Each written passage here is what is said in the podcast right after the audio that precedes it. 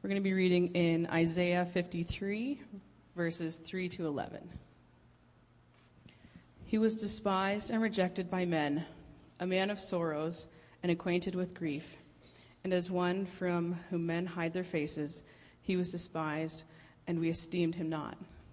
Surely he was borne our griefs and carried our sorrows, yet we esteem him, stricken him, smitten by God, and afflicted. But he was pierced for our transgressions, he was crushed for our iniquities. Upon him was the chastisement that brought us peace, and with his wounds we are healed. All we, like sheep, have gone astray. We have turned, everyone to his own way, and the Lord has laid on him the iniquity of us all. He was oppressed, he was afflicted, yet he opened not his mouth. Like a lamb that was led to the slaughter, and like a sheep that before its shears is silent, he opened not his mouth. By oppression and judgment he was taken away.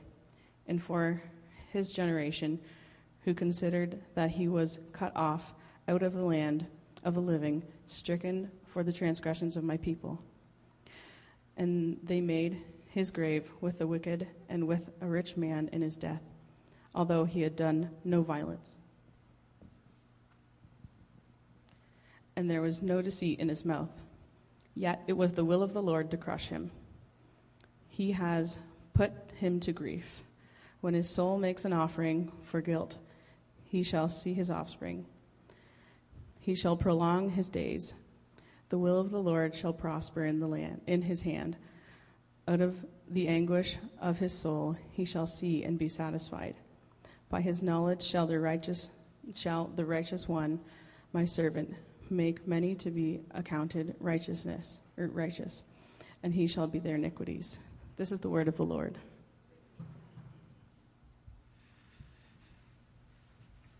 Oh, well, thank you, Bronwyn, uh, for reading that to us. As Bronwyn said, if you don't have a Bible, we have them for you. Uh, we'd love you to jump into them with us so you can follow along and know the story. As we did last week, we tried to cover four chapters in Acts. We had a lot of fun. You can find all of the audio uh, for our sermons online uh, through iTunes and our podcast there.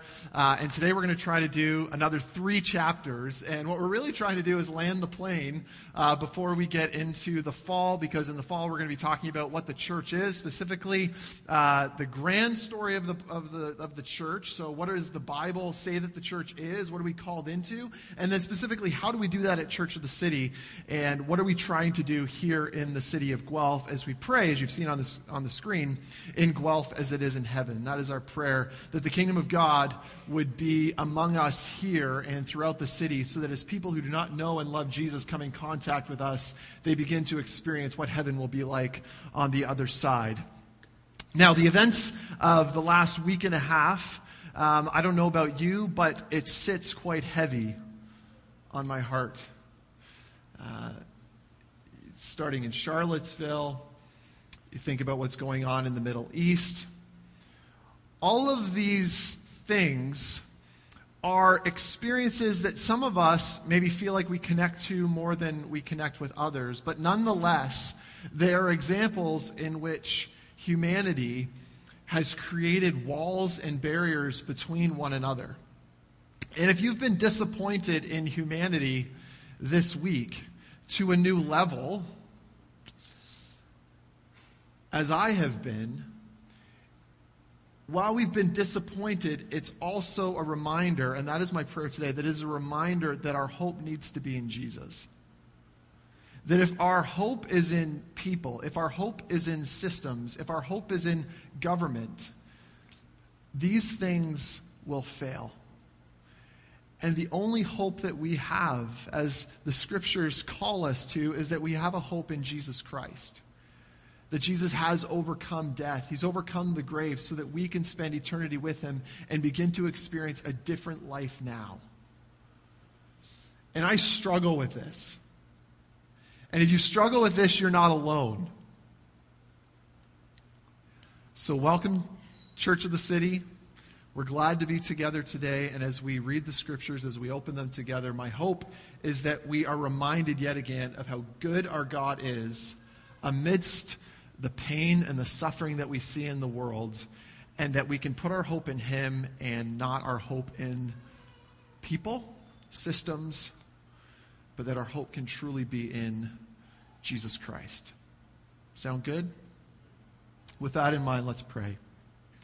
Heavenly Father, it is our desire that we would know you more. And so I pray this morning that as we read your word, as, as we study what was going on in the life of Paul, as he begins to come up against serious opposition, that we would be encouraged in, in our world, in our setting, where, Lord, sometimes it feels like we've been come up against serious opposition. So, God, maybe for some of us in this room, it's disappointment with a people group, it's disappointment with humanity in general, maybe it's disappointment with you.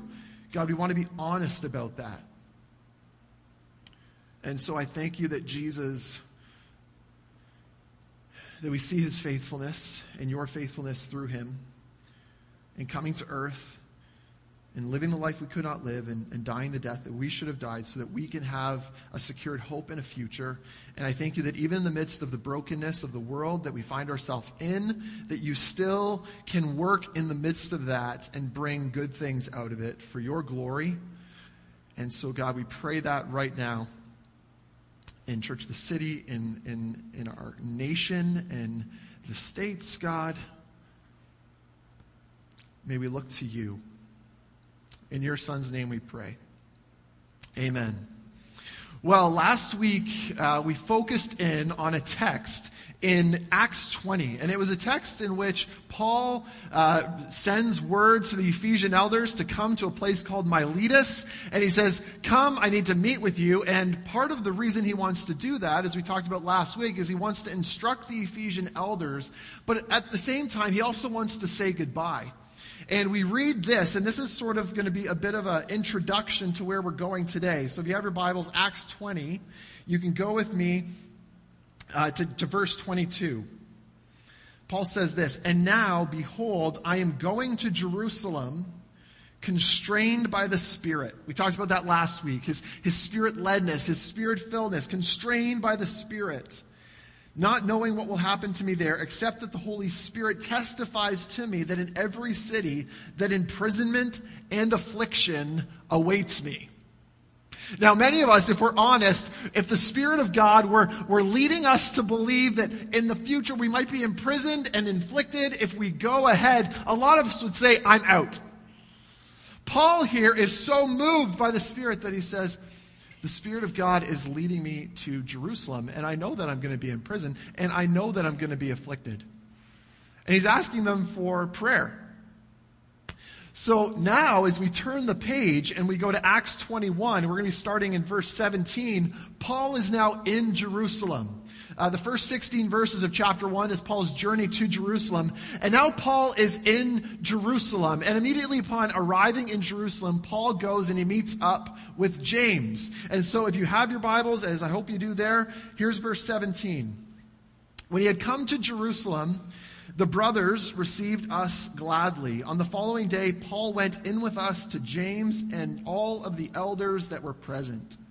After greeting them, he related one by one the things that God had done among the Gentiles through his ministry. And when they heard it, they glorified God and they said to him, You see, brother, how many thousands there are among the Jews of those who have believed. They are all zealous for the law, and they have been told about you that you teach all the Jews who are among the Gentiles to forsake Moses, telling them not to circumcise their children or to walk according to their customs. Now, there is a whole lot going on beneath the surface here. So as we enter in let me describe it to you. Paul is known as the apostle who was to go and evangelize the Gentile world, those that were not Jews. And if you've been following the storyline of Acts with us, you'll know that there was enormous controversy for the Jews in what it looked like for Gentiles to come to faith in Jesus Christ. And one of those things was the topic of circumcision. The Jews, one of the things they would do is that they would circumcise their male children. It was a sign that they were part of the Jewish line. And so a huge thing that is going on here is Paul, they've just heard stories of the, of the work that Paul has been doing doing amongst the Gentiles and how they've come to faith. So he returns. James, on the other hand, has stayed in Jerusalem and has been evangelizing the Jewish world in Jerusalem. So what we're to be introduced to, if we're to summarize it, is that Paul and James represent two Christianities. One that's been prominent amongst the religious Jewish population, Paul, one that has been represented amongst the Gentile population. And what we're introduced here, which is somewhat interesting, is that Paul comes back and he testifies all of the work that God, through the Holy Spirit, has been doing in the Gentile world. And we read here that, that James celebrates that. But we also see that some rumors have been spreading about Paul and what Paul has been teaching to the Gentile believers. And one of those things was that when you come to faith in Jesus Christ, it's not a requirement for you to be circumcised. And the Jewish Christians were saying, no, they need to be circumcised. They want to get the rules right. And, and you'll remember maybe that Pastor James here at Church of the City, not the James here, taught about this a number of weeks ago, the, the council that happened in Jerusalem for them to solve this. But what is, what is happening with Paul as he enters into Jerusalem? Well, Paul is being, being reminded of, of the controversy that surrounds who he is, not just amongst people that don't love Jesus, but also amongst those who claim that they do. That, Paul, there are some Jews here that don't think you're legitimate. If you remember last week, the same thing was brought up against Paul that we talked about. They're, they're, not, they're concerned that you're not following the law as we have been instructed to follow the law. And so, what James requests of Paul is that he goes through a purification ceremony. In the following verses, you can read about this. So, Paul, would you please go uh, through the purification ceremony? And then, would you also pay the expenses of the brothers that you've brought with you? So, Paul is traveling with other Gentile believers who have come to know Jesus and are now followers of the way or Christianity. And so, you would think Paul could either get really difficult with them and be like, Guys, come on now. We're beyond this. Don't you remember the gospel? It's not about what we do, it's about what Christ has done for us. But what's really, really interesting here is Paul doesn't make it an issue. And he says, okay, I'll do it. The question and, and what's going on here is that they're not struggling with doctrine as far as the essentials. They're struggling with some difference that they have as far as their cultures and practice. And the application that I think we need to make today, in which many people who do not follow Jesus, and you might be here and you don't follow Jesus, and you struggle with this around Christians, is what would seem to be the enormous divide between Christian churches. You see a, a, denominational connection here with one church, another denominational church. You kind of wonder, are they all part of the same thing? If you were to kind of flip it on us, if you were to see multiple mosques in the city of Guelph and they all seem sort of different, you'd wonder, wouldn't you? Is it the same or is it different? And so the same thing is going on here. And there's a quote that's historically attributed to Augustine, and he says this He says, In essentials, unity. So he's first saying, in the things that are, well, you could define, if they're not followed, could be heretical. He says unity. In essential doctrines, unity. He then says, in non essentials, liberty or freedom allow some liberties. And that, but then he says, in all things, charity. Now, I think Augustine is, is on to something here, if I'm to be honest. I think Augustine, in saying charity, he's saying that in the way that we relate to one another in our differences is going to tell the world how much we love Jesus. Right? And the scriptures say this that how well we love our brothers is a testament to how our relationship with God is and how healthy it is. And as I was engaging in, in bike riding yesterday, I just sensed the Spirit of God was, was saying to me about the various churches in Guelph here a, a word of like, we're on the same team. Period. We're on the same team. It's not that if one church just, you know, kind of has a ton of people and the rest are struggling, that, that we stop and go, well, amazing, the, the one church. I mean, in some ways we can go, great, the Spirit of God is doing something. But does that mean the Spirit of God isn't doing something uh, somewhere else? And would it not be something if everybody was doing well? As, as one strength another got stronger, wouldn't that be cool? Because if we're all growing, if we're all growing in strength, if we're all really the same church, which we are, by the way, if, though, if you're struggling to believe it, if, then I think that would be an amazing thing. And I think our city would look at the church in a different way and say, wow, like, people that follow Jesus, there's something to their the way. there's something to the way of Jesus. There's something about that kingdom. And so I don't know what it is for you in, in, your life, if you call yourself a follower of Jesus, that is, that is hopefully a non essential that you struggle with giving some liberty to.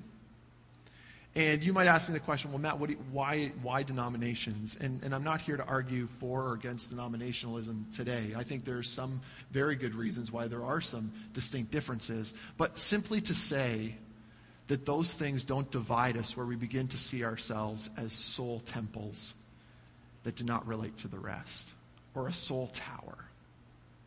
Like it's, it's, it's my desire, and I struggle with this, that as I drive by every church building in the city, that I'd stop and pray for them. My practice now, every time I drive by War Memorial Hall, I pray for War Memorial Hall. I pray that God would continue to use what He's doing here through the ministry of Church of the City. But maybe I just need to turn my radio off every time I go by every church and say, God, we thank you for your people that, are, that gather there, and we pray that your kingdom would come in their church. Because if we're going to pray in Guelph, it is, it is in heaven, that's going to mean everybody playing together. Amen? Yes. Let's keep going. So Paul agrees. He says, Yes, I will change my practice in this way so that I can have maybe greater credibility amongst the Jews here. Verse 27, things start to get intense. Remember what we read read about in chapter 20. When the seven days were almost completed, the Jews from Asia, seeing him in the temple, stirred up the whole crowd and laid hands on him, crying out, Men of Israel, help! This is the man who is teaching everyone everywhere against the people and the law and this place. Moreover, he even brought Greeks into the temple and defiled this holy place. For they had previously seen Trophimus, the Ephesian, with him in the city. And listen to this. And they supposed that Paul had brought him into the temple. This isn't fact. They supposed. Maybe he did because we saw him in other places. Then all the city was stirred up and the people ran together. We, some of us have seen images on television the past week of, of riots the city is going into a riot. They seized Paul and dragged him out of the temple, and at once the gates were shut. And as they were seeking to kill him, word came to the tribune of the cohort that all Jerusalem was in confusion. He at once took soldiers and centurions and ran down to them. And when they saw the tribune and the soldiers, they stopped beating Paul. Then the tribune came up and arrested him and ordered him to be bound with two chains. He inquired who he was and what he had done. Some in the crowd were shouting one thing, some another. And as he could not learn the facts because of the uproar, he ordered him to be brought into the barracks. So get this. These Jews from Asia, who are supposed to be the ones that believe in Yahweh, are the ones creating riot. Yet the Romans, those who not follow the way of Yahweh, are the ones that protect him. And when he came to the steps, he was actually carried by the soldiers because of the violence of the crowd. For the mob of the people followed, crying out, Away with him! Just picture yourself being there. It says, all the city was stirred up. This is an intense situation. Now, why is it so intense? Well, the Jews mentioned two things. One of which being is this guy doesn't follow the Mosaic law. Now, is that true? You'll remember, if you know the story of Jesus, that they also said the same thing about Jesus, that he doesn't teach the Mosaic law, that he actually speaks against the temple. But what was Jesus really claiming? He's saying he's the continuation of the Mosaic law. He is the continuity of language of the temple and its sim- symbolic nature. Paul's doing the exact same thing. Then the second thing they have against him is that he would bring an outsider, a non Jewish person, into the temple. And why do they think that? Because they've created a rumor about it. So, one, they've misrepresented Paul and what he actually stands for. And two, they believed a lie about him. That's not actually true. It's actually said that if you study the history here, that if a Jew were to bring a Gentile into the temple, the Roman guard actually gave permission for the Jews to do whatever they wanted with that person. And they could actually have the permission to kill them because they were part as a Roman province. The Jews were permitted to do that. So the situation that follows here is not unlike what might have happened if a Gentile had actually gone into this place, if he was invited in by a Jew. But as you can see here, Paul is under intense misrepresentation and rumor. That's all it is. Let's see what happens next. He's rescued by the tribune. As Paul was about to be brought into the barracks, he said to the tribune, May I say something to you?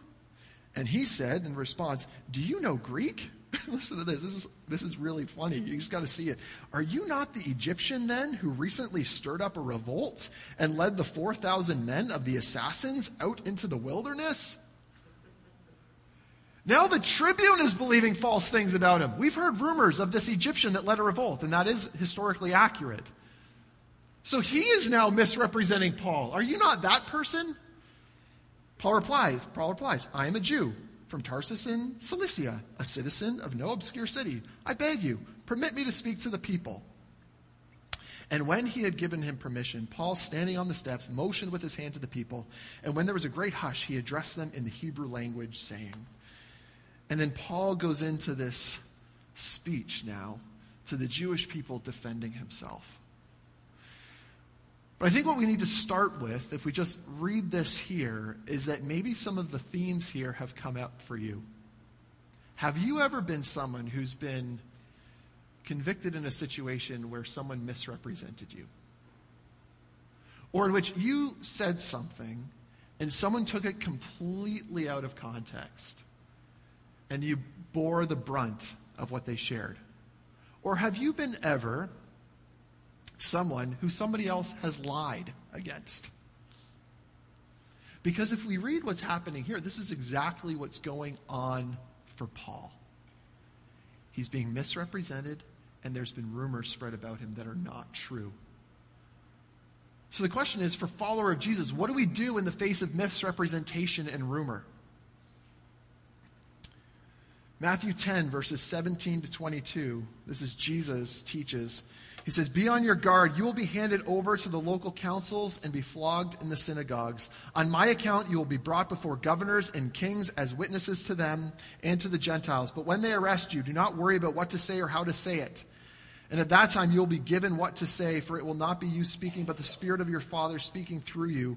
Brother will betray brother to death, and a father his child. Children will rebel against their parents and have them put to death. You will be hated for everyone because of me, but the one who stands firm to the end will be saved. There is some intensity that comes with following Jesus. But then how do we respond? Here's a word on response 1 Peter 2, verses 19 to 24. For it is commendable. For it is commendable if someone bears up under the pain of unjust suffering because they are conscious of God. Ooh. But how is it to your credit if you receive a beating for doing wrong and endure it? But if you suffer for doing good and you endure it, this is commendable before God. To this you were called, because Christ suffered for you, for you, leaving you an example that you should follow in his steps. He committed no sin, and no deceit was found in his mouth. When he hurled their insults at him, he did not retaliate. When he suffered, he made no threats. Instead, he entrusted himself to him who judges justly. He himself bore our sins in his body on the cross so that we might die to sins and live for righteousness.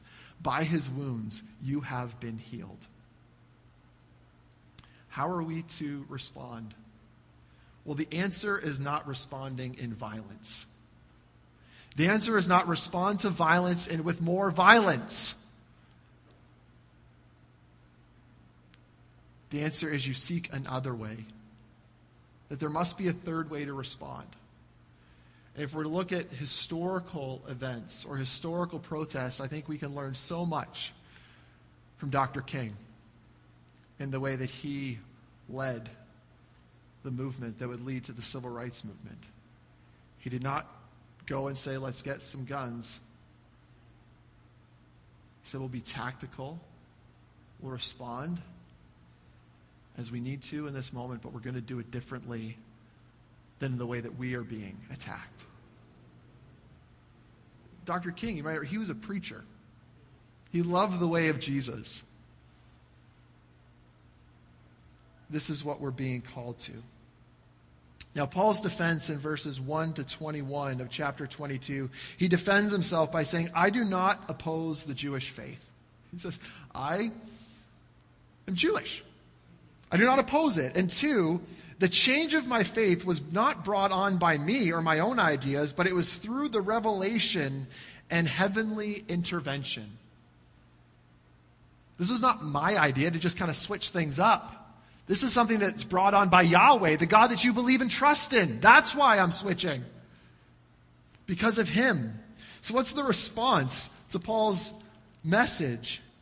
Up to this word, which in verse 21, the word about him going to the Gentiles to share with them the good news of Jesus. Up to this word, they listened to him. Then they raised their voices and said, Away with such a fellow from the earth, for he should not be allowed to live. And they were shouting and throwing off their clothes and flinging dust in the air. Sometimes I read the Bible and I'm like, wow, what a detail to include. Throwing off their cloaks, dust in the air. They're upset. I haven't thrown dust in the air like in a long time, maybe since I was a child. You ever seen a child like pick up like dust when they're mad and go, Pah! that's what these people are doing. They're so childish. The tribune ordered him to be brought into the barracks. Look who's protecting him again. The Roman tribune, saying that he should be examined by flogging to find out why they were shouting against him like this. But when they had stretched him out over the whips, Paul said to the centurion who was standing by, Is it lawful for you to flog a man who is a Roman citizen and uncondemned? So, what happens next? Okay, so we start in the temple area. A riot begins. The tribune, the Roman tribune, enters in, pulls him out to protect him. Right? He then says, Can I like say something? Sure, go ahead. He's, he gives a speech. People get upset again. They start throwing their clothes off. Who protects them? The Roman tribune, the pagan, the not Jewish believer in Yahweh protects him yet again. And as Paul is being laid out, they're preparing him to be whipped. He says, Are you allowed to do this to a Roman citizen? Which is his Roman citizenship would, would have been brought from his father. And we're not sure total details of here, but whatever the details are in the history, it meant that he didn't need to be whipped here. He could not, he actually had to be tried by proper way. So the tribune here, his name's Claudius, he decides, okay, I want to find out what issue the Jews really have of him. So the next stage is he says, I'm now going to take him before the Sanhedrin, the council. And so now Paul is brought before the council. Okay, and so that's the next section. So, verse 30. But on the next day, desiring to know the real reason why he was being accused by the Jews, he unbound him and commanded the chief priests and all the council to meet. And he brought, brought Paul down and set him before them. And looking intently at the council, Paul said, Brothers, I have lived my life before God in all good conscience up to this day. And the high priest Ananias commanded those who stood by him to strike him on the mouth. Then Paul said to him, God is going to strike you, you whitewashed wall. Ugh. Are you sitting to judge me according to the law, and yet contrary to the law, you order me to be struck? Those who stood by, obviously it's an issue. Would you revile God's high priest? The pinnacle of religiosity, our symbol? And Paul said, I did not know, brothers, that he was the high priest, for it is written, You shall not speak evil of a ruler of your people. Now, there is some commentators, let's just find the humor in this. There are some commentators like, what was Paul thinking? You can't speak that way. What most, where, there's different ideas, but the one that I think has most credit is that Paul actually, if we, we know this, he struggled with eyesight. So it's believed that as Paul is brought forth, he actually didn't know who he was speaking to. So when he calls him a whitewashed wall, he's like, uh oh, crossed the line there. Shouldn't have done that. Now it's interesting to compare this trial with Jesus before the high priest and Paul's. Jesus, we, he, he doesn't do something like this. So Paul is, is a, a human. Jesus was a human too, but Paul is a man that's struggling with sinful attitudes, sinful behavior. Now, when Paul perceived that one part were Sadducees, those in the council, and others Pharisees, he cried out to the councils, Brothers, I am a Pharisee, a son of Pharisees. It is with respect to the hope and the resurrection of the dead that I am on trial. And when he had said this, a dissension arose between the Pharisees and the Sadducees, and the assembly was divided. For the Sadducees say there is no resurrection, nor angel, nor spirit, but the Pharisees acknowledge it to be the case. So now what's going on? So now Paul is before the council. He now speaks to them, and in a way, he creates the divide in the middle of the council because he starts speaking about the resurrection of the dead. And as we'll find out in the following verses, the Pharisees respond to this and are like, maybe we should listen to Paul more. The Sadducees are enraged. They're like, how dare this man speak like this to us or even teach these sorts of things to our people? And then in verses 12, right down to verse 22, we read that these men devise a plan that they will not eat nor sleep until they can kill have Paul killed. When it was day, the Jews made a plot and bound themselves by oath neither to eat nor drink. Sorry, eat or drink, not sleep. They probably slept. Eat nor drink till they had killed Paul. There was more than 40 who made this conspiracy. Now, the next day, Paul is to come before the, the bigger council to be tried. And this plot makes its way back to Paul and then to the tribune Claudius again. And the plot to kill him was an assassination that on his way to the council, the Jews are going to kill him uh, amongst these narrow roads. And it's found out. And so what Claudius says is his response is then he called two of the centurions and said, This is verse 23 Get ready 200 soldiers with 70 horsemen and 200 spearmen to go as far as Caesarea at the third hour of the night. Also provide mounts for Paul to ride and bring him safely to Felix the governor. And he wrote a letter to this effect. Jump down to 31. So the soldiers, according to their instruction, took Paul and brought him by night to Antipatris. And on the next day they returned to the barracks, letting the horsemen go on with him. When they had come to Caesarea, and delivered the letter to the governor, they presented Paul also before him. On reading the letter, they, he asked what province he was from, and when he learned that he was from Cilicia, he said, I will give you a hearing when your accusers arrive. And he commanded him to be guarded in Herod's praetorium. This is now the third time that the pagan Romans have protected Paul. This is amazing. Now, this now just sets us up for what is to come. But as we consider what's going on here, let's consider, I think, this really important point that many of us forget in the midst of trial, in the midst of suffering, and in the midst of situations in which our hope in humanity has been defeated. And it's this is that God is faithful even when the places, people, and ways appear otherwise. You remember right back to how I started the message, and I said that in, in chapter 20, we read that the Spirit constrained, that he felt constrained by the Spirit to go. He knew that affliction and imprisonment was sure to follow. What did we just see in the last three chapters? Imprisonment and affliction. Yet we also see God's faithfulness in three ways, in places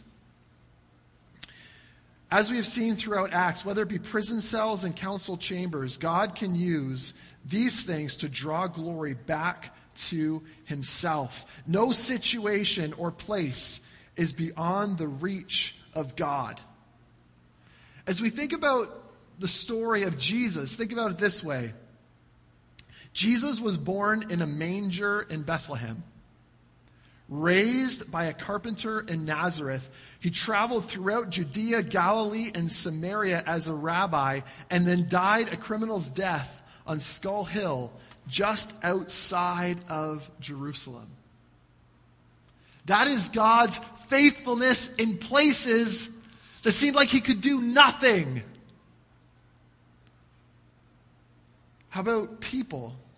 Well, let's look at Paul. Paul is rescued from death by this Roman, Claudius Lysias. The gospel reality Pilate wiped his hands clean of Jesus' blood, and the Jews crucified their Jewish Messiah. God is faithful in the unlikeliest of people. Or how about ways? Persecution, suffering. Paul speaks about his imprisonment. He speaks about shipwreck. 2 Corinthians 11, verse 23b to 28. He says, I have worked much harder, been in prison more frequently, been flogged more severely, and been exposed to death again and again. Five times I received from the Jews the 40 lashes minus one. Three times I was beaten with rods. Once I was pelted with stones. Three times I was shipwrecked. I spent a night and a day in the open sea. I have been constantly on the move. I have been in danger from rivers, in danger from bandits, in danger from my fellow Jews, in danger from Gentiles, in danger in the city, in danger in the country, in danger at sea, and in danger from false believers. I have labored and toiled and have often gone without sleep. I have known hunger and thirst and have often gone without food. I have been cold and naked, but besides everything else, I face daily the per- pressure of my concern for all of the churches.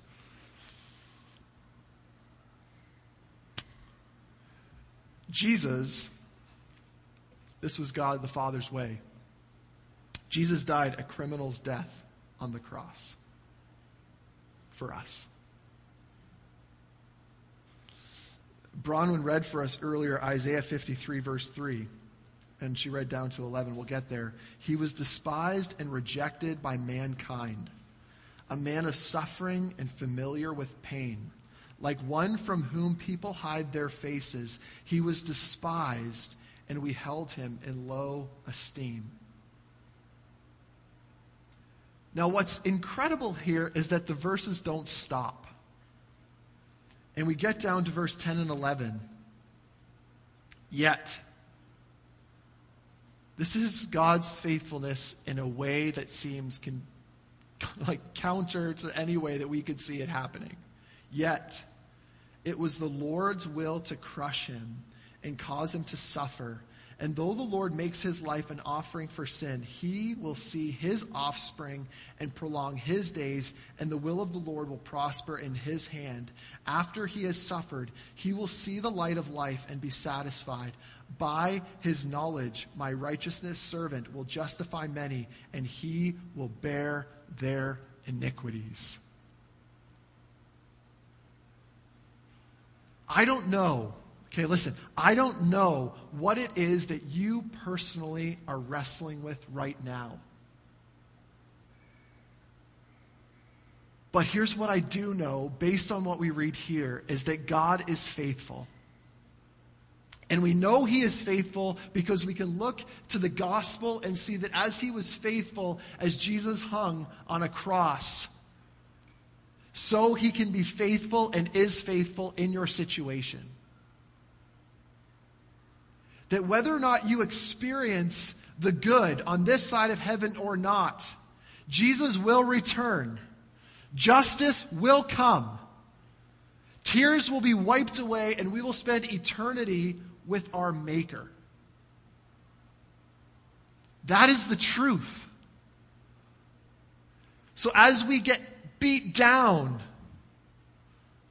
may we look to Jesus who was beaten for us. As we are discouraged, may we look to Jesus who was here on this earth for you and for me because of the choices that we make continually. And as you feel like you're in a fight, and as you watch the news, May we struggle together in believing that God is not done, that He's going to make it better. Because hear me, I don't know how else you live in this world and don't hold on to that. Right? Is this landing? You're all sort of like quiet and stuff. Like, or maybe it's landing, so it is quiet in here. But like, do you feel that? Was speaking with a friend this past week, and him and his wife, 12 weeks into their pregnancy, experienced a miscarriage. And I'm sure many of us in this room know that pain. And I, I, I, drove to meet with him the other day, and he's like, We're holding on to the fact that, that God is loving, He's good, and He's in control, as much as it feels so counter to believe those things right now. And for you, you, I'm sure, could share a story of what's going on in your life. It's like, where is God in the midst of this? Be honest about that. Because God can deal with your honesty. He was so honest about us that he sent his son to die for us. That's amazing.